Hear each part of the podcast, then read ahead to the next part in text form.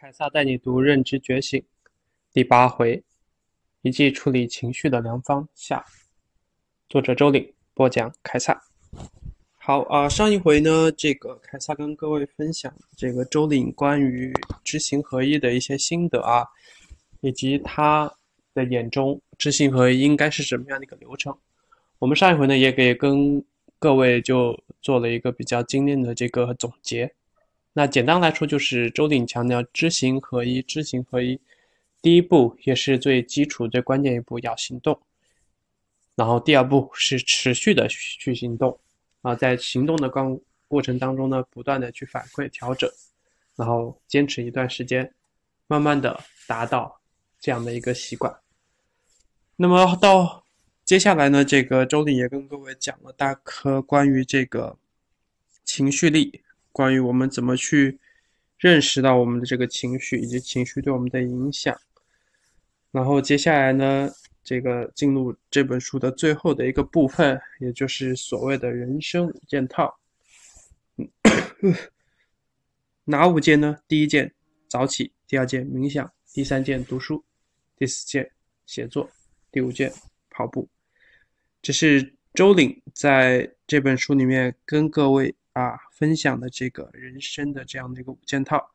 那么上一回呢，我们其实简单的跟各位讲了一下这个关于五件套里的第一步，也就是早起。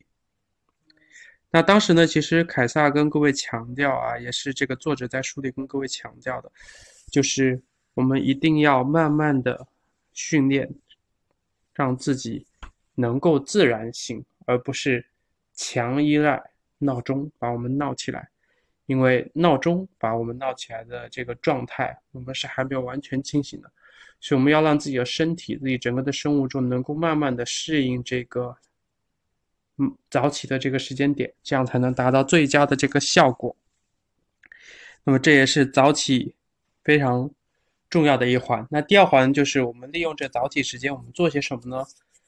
啊，周鼎的分享是有一些伟大的人物，他们都会早起。呃，他们都习惯于在早上的这段时间呢，去分配自己的工作，对吧？那我们早起，实际上呢，各位可以根据自己实际的情况啊，如果你是一个学生，那么你早起呢，你可以是起来先想一想，今天我有哪些科目需要重点看的，哪些科目里面的重点知识点需要今天回顾的，哪些是不那么重要的，哪些是再次要的，哪些是一般性的。然后关于我们这个今天一天的安排啊，我们什么时候休闲？休闲娱乐做什么？然后就是除了学习之外，我们还需要做些什么事情？那么简简单单，我们实际上只需要比之前要提前大概一个半小时起来去做规划，哪怕这一个半小时你可能什么事情都不做，你只是去想、去规划我今天要做什么，也是一个非常不错的选择。那这是关于早起。那顾名思义啊，我们这个早起呢，一切安排完了之后呢，各位可能会有个疑问，那就是，哎呀，我没有习惯早起，那突然间让我起这么早，我这个精神状态不太好，可能也会影响我今天一天的这样的一个工作。没错，这是非常非常重要的一个点。因此，作者在这本书里也跟各位提醒说。有条件的话，可以进行一个午休。那午休的时间不要特别的长，比如睡个二十分钟到半个小时，让你的整个的大脑、整个的精神状态得到一定的这个休息之后，你就可以再进入下进入这个下一个阶段了。那么这也是一个非常不错的建议。当如果有些朋友说我可能不需要啊，我可能喝个咖啡，如何就能把自己给调整好？其实也没有问题，其实也没有问题，因人而异啊。这个所有介绍这些关于我们提高认知的这个方法，包括我们看书，甚至我们去这个学习这个课户外的课程也好，它都只是辅助的，告诉我们有这样一条路径，能够帮助我们做出改变。你不不一，并不一定要百分之百按照他的这个节奏来，根据自己的实际情况需要去做。相应的微调也是非常不错的。那么说到早起啊，我们这里还想再跟各位补充一点啊，就是凯撒其实很早以前就养成了这个早起的习惯，那大概是在大学的大三吧，那会儿好像是要准备考研还是还是出国考试忘记了，那么就有慢慢的这样这个养成这个早起的这样一个习惯。那么早起之后呢，凯撒非常有印象，就是当时非常有热情的去早起之后，然后一上来就想做一件非常让自己平时就是不是那么舒服的事情，反正非常痛苦，可能坐在那坐了半个小时，什么事儿都没干。然后后来慢慢就想，哎，那我为什么不先从这个让能够让自己舒服的事情开始做呢？比如说早上起来可以做简单的一个锻炼，对吧？让自己整个精神、肌肉。还有整体的状态，先打开，然后呢，再去吃一个不错的早饭。那这样呢，实际上慢慢的去让自己进入这样的一个状态，实际上是会有利于我们去安排早上的这段时间。然后后来呢，就是慢慢的就开始做一些，比如说。当时要这个考研要复习很多科目，那当时可能会去先复习一个自己相对来说掌握的还不错的科目，这些内容，甚至去规划做一些这样的一个事情，然后逐步逐步循序渐进的让自己去适应早上我要把注意力集中到做专注做某一件事情上，然后依次的去排列，这样的话让自己整个的这个状态、精神各方面去适应，适应之后你就会发现。其实我也是可以早起的，且我早上的起来，我还能够做一些事情。那么我们安排完了早上的阶段呢，实际上刚刚说到了午休，那午休实际上有有个半个小时，一定要让自己能够睡着。那 哪怕说你睡不着啊，你躺在那，或者说你坐在那，闭目养个神也是非常不错的选择。那么这就是我们一天开始的这个安排啊。那接下来一部分呢，作者跟各位分享的内容叫做冥想。其实冥想这件事情啊，凯撒跟很多的这个朋友，包括这个生意上的合作伙伴也有做过交流。就是很多人会跟凯撒一样，刚开始觉得冥想好像没有什么，它可能是一一门玄学，或者说是一门并不是那么神奇的事情，只不过是一个。方式让自己能够，就是说，在这段时间安静下来，然后通过一呼一吸去调整自己的状态，实际上也没有错。冥想的价值也没有错，没有错。对，那我们训练冥想呢？这里实际上作者列举了这样几点的好处啊。首先就是它最主要的是帮助我们去训练我们的专注力、我们的注意力，这是训练注意力非常好的方式。那么通过冥想的练习呢，我们的大脑皮层的表面积是有可能随着我们的冥想的训练而变得越来越大。那这样的话是有利于我们大脑的灰质变厚，也就意味着我们能够比原来要更加聪明，至少在这个理论上啊。然后呢，还有这里其实为了佐证这个好处呢，作者其实还。举了一些例子啊，比如说他说百分之八十的孩子成绩不佳，是因为他们注意力极度的不集中，导致他们没有办法没有办法获得很好的成绩啊。那这个实际上凯撒就不在这里细究了啊，各位如果有兴趣啊，可以去查相应的这样的一个论文啊，还是有的。那么我们说完了这个冥想的好处之后呢，那我们怎么去冥想？那么世界上其实有很多名人都在采用这种方式训练，比如说乔布斯，比如说比尔盖茨。那么我们训练冥想，作者在这里跟各位介绍的方式，各位可以回去实践一下。凯撒其实也也尝试一下，确实还不错。那就是我们找这么一段时间，然后坐下来，然后想象一下，我们头脑里有七个球，但是它并不会同时的工作。在你不能集中注意的时候呢，只有两三到四个球在工作，而冥想所需要的专注力就是能够让这七个球完完全全的进入工作的状态。你能多开发一个球的脑力，你就比别人多一份竞争力。很多人都不愿意承认，就是你想能够达到这样的一个水平，但真实情况是很多。正在冥想的人，他都会分享，说经过长期的训练和累 和累积之后呢，他会发现他们的大脑其实或多或少都已经有了一些变化，有了一些变化。那么你要做冥想，实际上也不需要做很长时间，就十五分钟就可以了。那这十五分钟，你盘腿打坐，坐在一个相对安静的环境。那你要做的事情就是专注的呼吸，一呼一吸，去感受自己的一呼一吸，一呼一吸。那一段时间之后，你就会发现自己的不一样。我们常常都会有很多的情绪啊，这些情绪有可能是你在路上，就跟凯撒上回说的，你开个车，别人别别你一道，对吧？你心里郁闷。有可能是你去买个东西，遇到前面讨价还价，你好心说两句，又被别人所这个误会和斥责。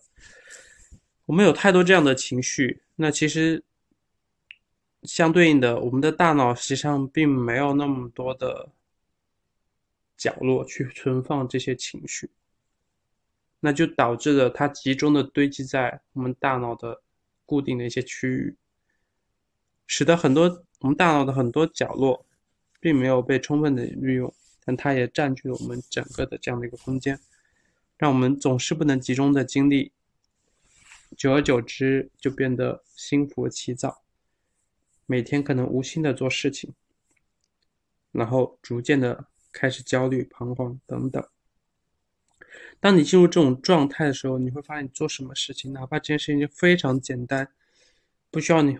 你花费你很大力气，你都很难去完成的原因就在这啊！还有一些人明明已经进入这种状态了，还在拼命的死撑着，看起来很努力，但却是认真了半天，你会发现他一事无成。中国有句古话叫做“磨刀不误不误砍柴工”，磨刀不误砍柴工。那么我们需要做的是先把刀磨好，那这个刀。就是我们的注意力，我们要让自己先注意起来再说。这也是为什么很有些专家认为啊，就是说有些很多孩子其实并不需要报太多的这个辅导班，他们报那么多班，如果在根本上解决不了专注力的问题的话，那这些辅导班并不会马上转化出客观的这样的一个效果。因此，冥想是让我们重新的去审视自己专注程度的水平，从专注力，从做事情的第一步开始进行一些改变。那么，这就是冥想。当然，冥想还有很多的方法，各位其实可以去这个网上搜一下，都有很多啊。那么，冥想实际上跟 知行合一有一个共通之处呢，就是你需要去行动。你需要真实的去找到这样的一个时间，坐下来，十五分钟，一呼一吸，别的事情都不做，去感受，去感受静止的力量，去感受自己专注力被刻意训练的这样一个能量。因此，你看了再多冥想的方法，如果你不实际的去实践的话，老实说用处也不大。所以，因此希望各位。听完凯撒说这一回的时候呢，能够去训练训练自己的这个专注力啊，去做一做冥想，对你来说是非常有好处的。那么我们聊完了这个早起，聊完了冥想，接下来就是关于读书。那这里实际上，坐在作者看来，阅读是自我成长最关键的一个要素啊。那么如何让自己爱上阅读呢？各位可以想象这样的一个场景啊，当你非常厌恶目前的现状，且非常期望能够变好的时候，你要做的第一个决定就是去阅读。很多的智者，很多大佬会告诉你，读书是一个最有效的成功捷径，甚至没有之一。很多人其实也相信这一点，但一旦他们要决定读书的时候，往往就会去索要所谓的书单，然后去不停的去买书。对吧？这是不是跟各位的实际情况很像？甚至是你们打开微信阅读，打开展阅，对吧？打开番茄小说，那你搜到的很多书，哗哗哗，全部加到了你这个书架上。甚至有些人还买了 Kindle 啊，下了几百本书放在里面啊，很充实。但问题在于，当你们下了这么多书，买了这么多书，你们真正的去打开那本书的时候，是不是大部分都觉得索然无趣？有些人可能看了几天就没有兴趣了，那更没有耐心的人可能看了这个几页就觉得没有意思了。那么读书到底要怎么读？我们到底要怎么阅读？凯撒为什么能够这个一直坚持读书，且甚至现在开这样的一个节目啊，跟各位去分享，各位去分享怎么去读书？其实说白，无非就是为了找一个乐趣嘛，对吧？你你你想象一下，你你小时候啊，你在学一个东西啊，啊，你的爸爸妈妈都会说，哎，你今天都上了什么课呀？啊，你说上的语文课，语文老师讲什么呀？啊，语文老师讲了那篇。鲁迅先生的《阿长与山海经》，那么《阿长与山海经》讲什么呀？于是你就开始汤汤汤的跟你的父母讲，哎，这篇文章讲的什么？你会发现在你讲的这个过程当中，这个东西突然间就变得有趣了，就至少比你当初在看的时候要有趣。那凯撒跟各位讲书也是，第一个无非是想找一个更加有趣的方式，能够把这个书给讲起来。那第二个呢，就是想看看自己到底能否真正的读进去了，或者说真正读出了这本书的这个子丑寅卯来。就凯撒自从这个读书之后，会发现，就是自从开始录这个节目之后，会发现，其实上跟简简单单的写读书笔记，或者说仅仅的把书看完，甚至在边边读边做记录。和凯撒录这样一期可能不到四十分钟的节目，跟各位讲这本书在说些什么，这个差别是非常大的。而凯撒每次在准备讲这些东西的时候，都会增加了这本书本身对凯撒的这个吸引力，也会调动凯撒的好奇心去去深究那些平时可能一笔带过或者一眼扫过的内容。那么这是。凯撒这个能够坚持下去读书的这样的一个原因，那么我们刚只讲了一部分人的读书的情况，当然还有一部分人可能他自己本身就有一点点的阅读习惯，所以他能够坚持的阅读，且这些人读书也非常快。你会看到每到年底就有些人开始晒数啊，今年看了多少本书啊？有些人跟看了一百多本，哇，很厉害。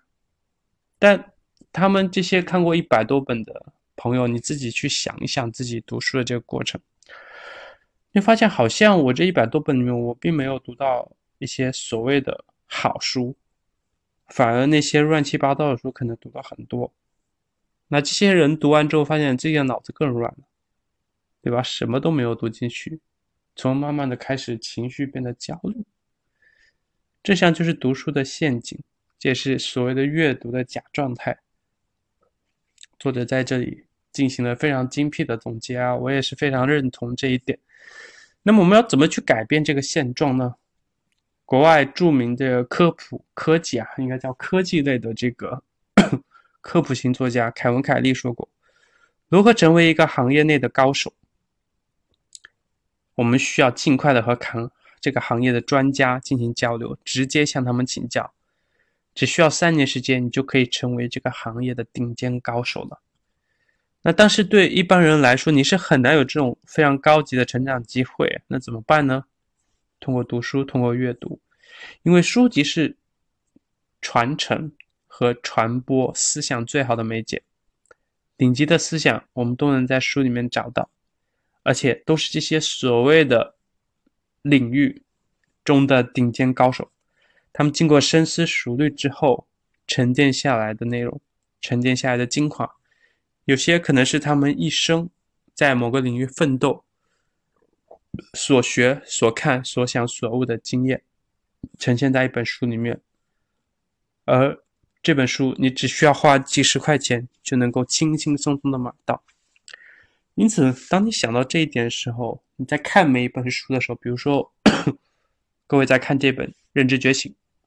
但你就可以想象一下，你是在跟周领进行一对一的谈话，你眼前就有这样一个画面：周领坐在周领坐在你的对面啊，你们两个人相向而坐，那前面沏了一壶茶，你在相互的这个交流。那当你能够想这个事情的时候，你会发现，哎，读书好像就不仅仅是一个我看文字单向的事情，而是一个对话式的这样的一个过程。你可以在每一个内容里面提出自己的疑问，然后根据这个疑问去找书中下文的答案。一般作者写一本书，他都会这样的一个思路，就是我会预设读者读到这个部分，他会有什么疑问，而我在。后文一定会慢慢做解答。当你期待着后文找到 对应答案的这个过程，实际上就是一个和作者进行思想交换的这样的一个过程。当你沉浸进去之后呢，你就真正的读懂了，甚至是读到了作者这本书想传递的中心思想。那么读书也就并不再变成一个仅仅是我看了多少字，我看了多少本。的一个事情，而变成了我怎么从这些文字里面提炼出作者的智慧，并且有一天能够运用到自己的身上。前文书我们讲过，我们的大脑的思考是非常消耗能量的，而我们的天性、我们的人性又是懒惰的，又是抵触思考的，因此我们需要去做一定的事情，你需要去克服。用反脆弱去对付这样的一个情况。很多人说这个，我读书要不我就大声的读出来，甚至有些人拿着笔一个字一个字的划着。为什么要这样做？因为你读不下去嘛，对不对？想通过这个声音，想通过这个笔，让自己的注意力重新的拉回进来。但你会发现，一旦你读出声音之后，你的大脑的带宽。又被占据了，就是你需要调动能量、调动精力去发声，对吧？那这样的话，你的注意力是不是又被分散了？那到这个时候，你还要再思考呢，真的是非常非常难的一件事情了。因此，读书大声的读出来，实际上并不利于我们阅读，反而还是一件让我们更加费脑子的事情，反而会加重我们的惰性。那怎么办？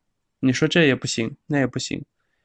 那这里实际上就一点啊，也是周林在这本书跟各位说的：放慢你的速度，哪怕一页书你用了三天才看完也没有关系，因为看完你只要能够回答自己一个问题：作者想要表达什么？如果是是你，你能否复述出作者的内容，且把。作者的意图，再通过你的复述也表达出来。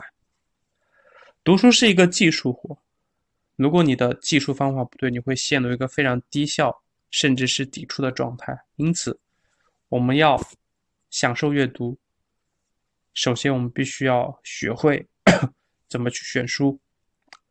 那么，向别人索要书单的前提是你先要想好自己到底想要看什么样的书。因为每一个人的这个认知的阶段、需求的阶段是不一样的，而认知和需求阶段决定了他们的水平层次的不同。有些书可能别人觉得非常好、非常好看、非常有价值、非常有智慧，但在你看来可能就是心如绝蜡，非常的这个索然无味。那这本书对你可能就暂时是没有什么用的啊。就举个例子啊，比如说大家可能都觉得这个达里奥的原则、张磊的价值，甚至是这个格雷厄姆的正确分析、索罗斯的金融炼金术，赫赫有名，对吧？那很多人翻一下就发现，真的是这些书你这实在看不下去。很多至少对这个金融、对证券行业没有那么感兴趣的人来说，你是真的看不下去的。这看这些书的难度丝毫不亚于你去看文言文。比如说你去看这个，呃，《聊斋志异》，比如说你去看《红楼梦》，对吧？因此，我们需要明白自己的层次在什么位置，根据自己的层次去找一本书。另外呢，就是我们需要看一些有用的书，正确的书。有些书读了反而是大海。最简单的例子啊，我们还是以这个金融投资业向下来说啊，比如说货币战争，宋鸿兵的这本《货币战争》，它就是一本野史所堆砌的这样的一个书籍，充斥着阴谋论，用阴谋论的视角去解释历史上的这种金融的现象。这些实际上并不利于你真正的去理解金融，去理解货币，去理解我们整个世界这个宏观经济的运转体系，反而会误导你，进入一些误区。啊，这是一本非常的这个不好的一本书。当然，还有一些书，比如说像一些成功学的书。特别是心理学方面的成功学的书，凯撒非常建议各位一定要看一点点正儿八经的心理学专业的内容之后，再去看这些所谓的科普读物，对于你来说的这个影响和这个价值会大非常非常的多，非常非常的多。那么刚提到了这个货币战争。提到它是野史，实际上我们在读读历史类的书籍也是一样的，各位要切记远离野史，远离野史，这不利于你正确的吸取某一个历史人物、某一个历史事件带来的这个经验和教训。那么第二点就是我们阅读实际上是为了改变嘛，刚刚也也跟各位说了，那么这是终极目标，我们一定要。始终的记着这个目标，这样才会让你在看书的时候不会迷失。因为很多人其实刚开始看书的时候，知道啊，我自己是终极目标是想改变。那看了一段时间，发现自己不但忘记了书中基本的内容，也忘记了书中核心的观点，那就更不用谈能否按照书中提供的方法去行动，对吧？这就是迷失的这个状态。所以，我们看完一本书，了解我们。这个终极目标之后，我们不妨做一件事情，那是需要输出。输出非常关键。读完一本书，你想想自己得到了多少的改变？如果一点改变没有，甚至一句话都没有记住，那么这本书看和没看没有区别，那么你也就不用再继续去看了。第三，就是作者在书中总结的所谓的叫做高级读书法啊。我跟各位分享一下有没有用，有没有价值，各位自己去判断。那么作者在书中是这么说的：，对于阅读来说，最重要的是不断的要跟自己产生联系。比如说，作者提出的一个观点，是否能够马上联系到自己身上？那这个实际上各位可以想想，比如说凯撒跟各位讲书，对吧？凯撒是怎么去讲这本书的？怎么去讲认知觉醒的，对吧？分了几章节，怎么去讲高效能人士的几个习惯？分了几章节，怎么去想这个塔勒布的三部曲：随机漫步的傻瓜、黑天鹅和反脆弱，对吧？然后，大家去想想，为什么凯撒在讲这些书的时候，经常穿插都是凯撒自己的例子来讲？这实际上按照作者的说法，就是我在不断的让自己和这本书有联系，从而能够加深对这本书的核心思想。的记忆，从而也能够让我更加容易的能够把看到的东西应用到实际上。那么，当这个各位其实，如果你不愿意用这种方式去这个做联系的话，你也可以通过写作，比如说写个很简单的读后感。读和写从来不是分家的，就是从来不分家。你会发现，我们去学一门语言也是听说读写，听说。是一组读写，是一组，对吧？它是从来不分家的。当我们阅读到一定的篇幅之后呢，我们必须要把内容通过自己的语言去复述。最好的方式就是你去找个地方去表达。有些人可能就啊，我也不想录个节目让大家都听到，那你可以录给自己听。有些人可能也不想写个什么文章让大家看到，那你可以自己写，对吧？当日记的形式写都没有问题。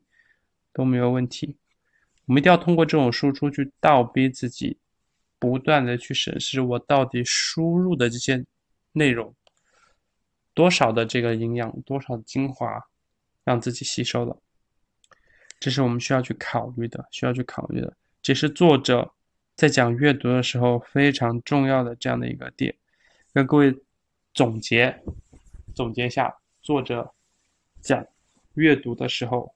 他说了三点。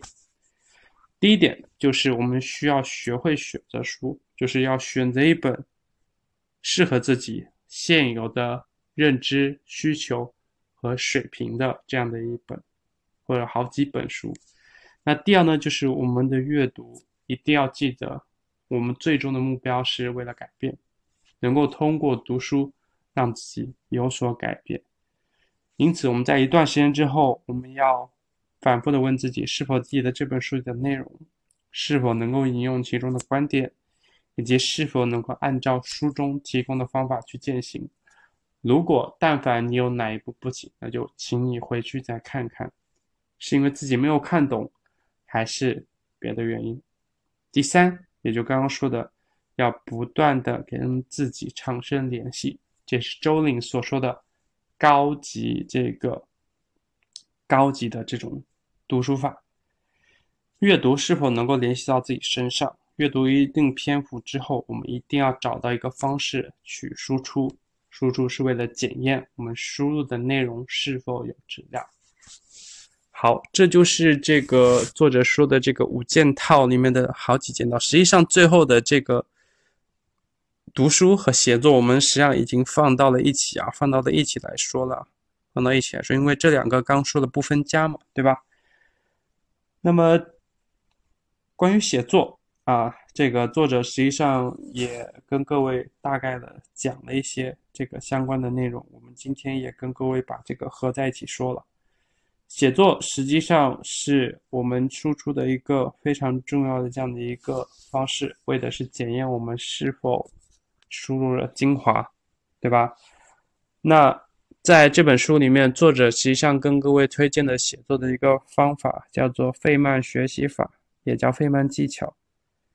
费曼其实不用跟各位多介绍吧，他是最著名的这个诺贝尔物理学的得奖得奖者，对吧？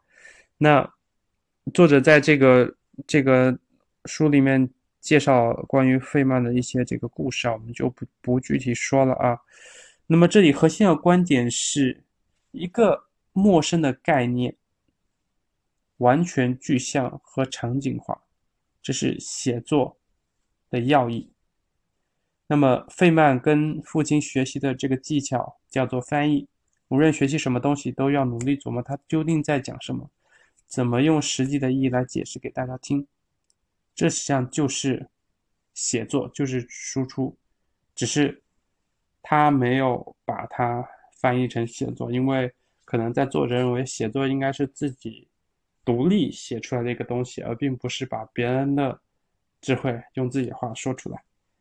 因此，我们在做这个转述、做翻译的这个过程呢，我们要克服一个困难，就是很多人第一次写作，或者说第一次去转述别人的意思，都会有这样的一个心理负担，就是不严谨，怕不严谨，怕因为不严谨而闹笑话。当你能够把复杂的概念，通过简单的语言技巧表达出来的时候，这基本已经说明了你已经理解清楚了这个概念到底在说什么。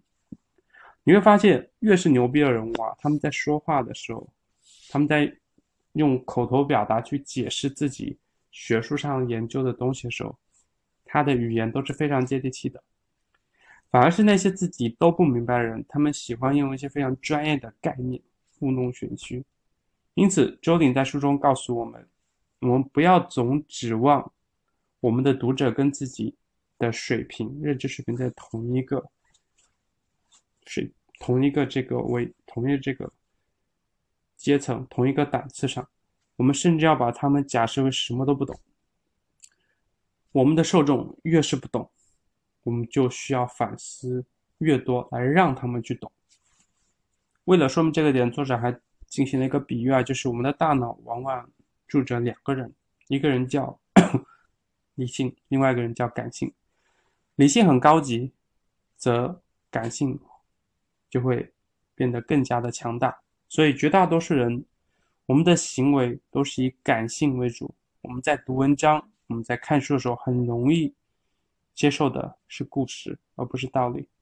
这是为什么讲故事很重要的原因在这里。那么，按照这个思路，我们的写作也要遵循这个规律，要先用故事去引起感性小人的注意，引起我们大脑当中这个叫感性的小人物的注意，然后通过感性去传达理性，这样两个小人儿都会满意。也就是我们在写作的时候，不要一上来就跟你讲啊，这本书的啦讲的什么什么大道理，一定要把道理放到实际的案例当中。无论是演讲、写作，甚至是有些商业人士，你们要去向投资人写这个商业计划书，也是一样的道理。我们需要会讲故事，通过故事去讲道理。光讲故事会没有落脚点，光讲道理会让人反感。因此，在写作的过程当中，我们需要用一些修辞的手法，通过比喻这种方式，让对方能够更容易去理解，更容易去理解。这是什么凯撒在讲认知觉醒的时候，实际上是尽量的避免把里面的这个大道理原封不动读给各位听，因为凯撒知道这样读的话。对于你们来说是没有什么效果的，因此我们需要懂得用故事调动感性，然后再通过这个感性去传达理性的概念，让对方去接受。那么这里费曼的这个学习法还有另外一个技巧呢，就是用自己的语言表达，就是我们要调动自己的这个主观的能动性，为己所用。你会发现，这个很多这个著名的这个商人，他们的演讲都非常有意思啊，对吧？甚至有些人什么解释什么样的现象都能用历史，然后比如说用大家各位都熟悉的《三国》《三国演义》的这样的一个人物和事件，甚至有些人就喜欢用这个男女关系之间的这样的一个故事和道理来解释他想。说明的自己的商业模式的这样的一些内涵，只要我们能够从自己的角度去解释出这个知识点，基本上我们讲出来东西都会让人家印象深刻。而这也是这本书跟各位讲的写作非常重要的一点。那么总结一下，就是写作我们需要学会运用的一个技巧，叫费曼技巧。非常技巧就是我们要用最简单的话把一件事情讲清楚，最好能够让外行人也能听得懂。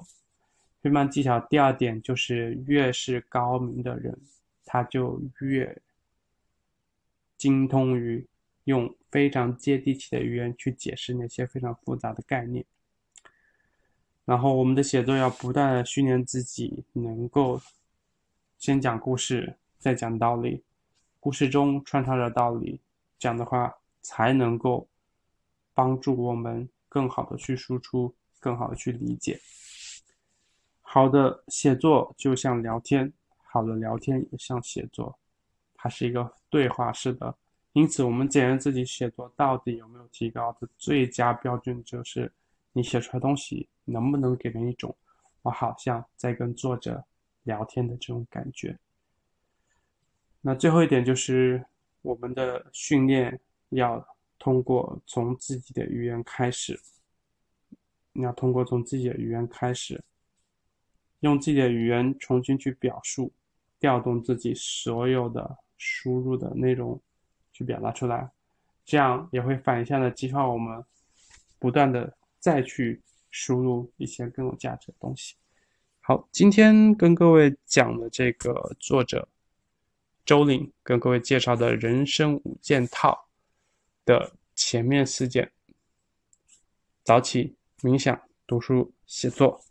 那么下一回呢，也就是跟各位分享最后一回的关于跑步、关于运动，以及这本书最后一部分，也是最最总结的一部分，告诉我们如何的去做反思。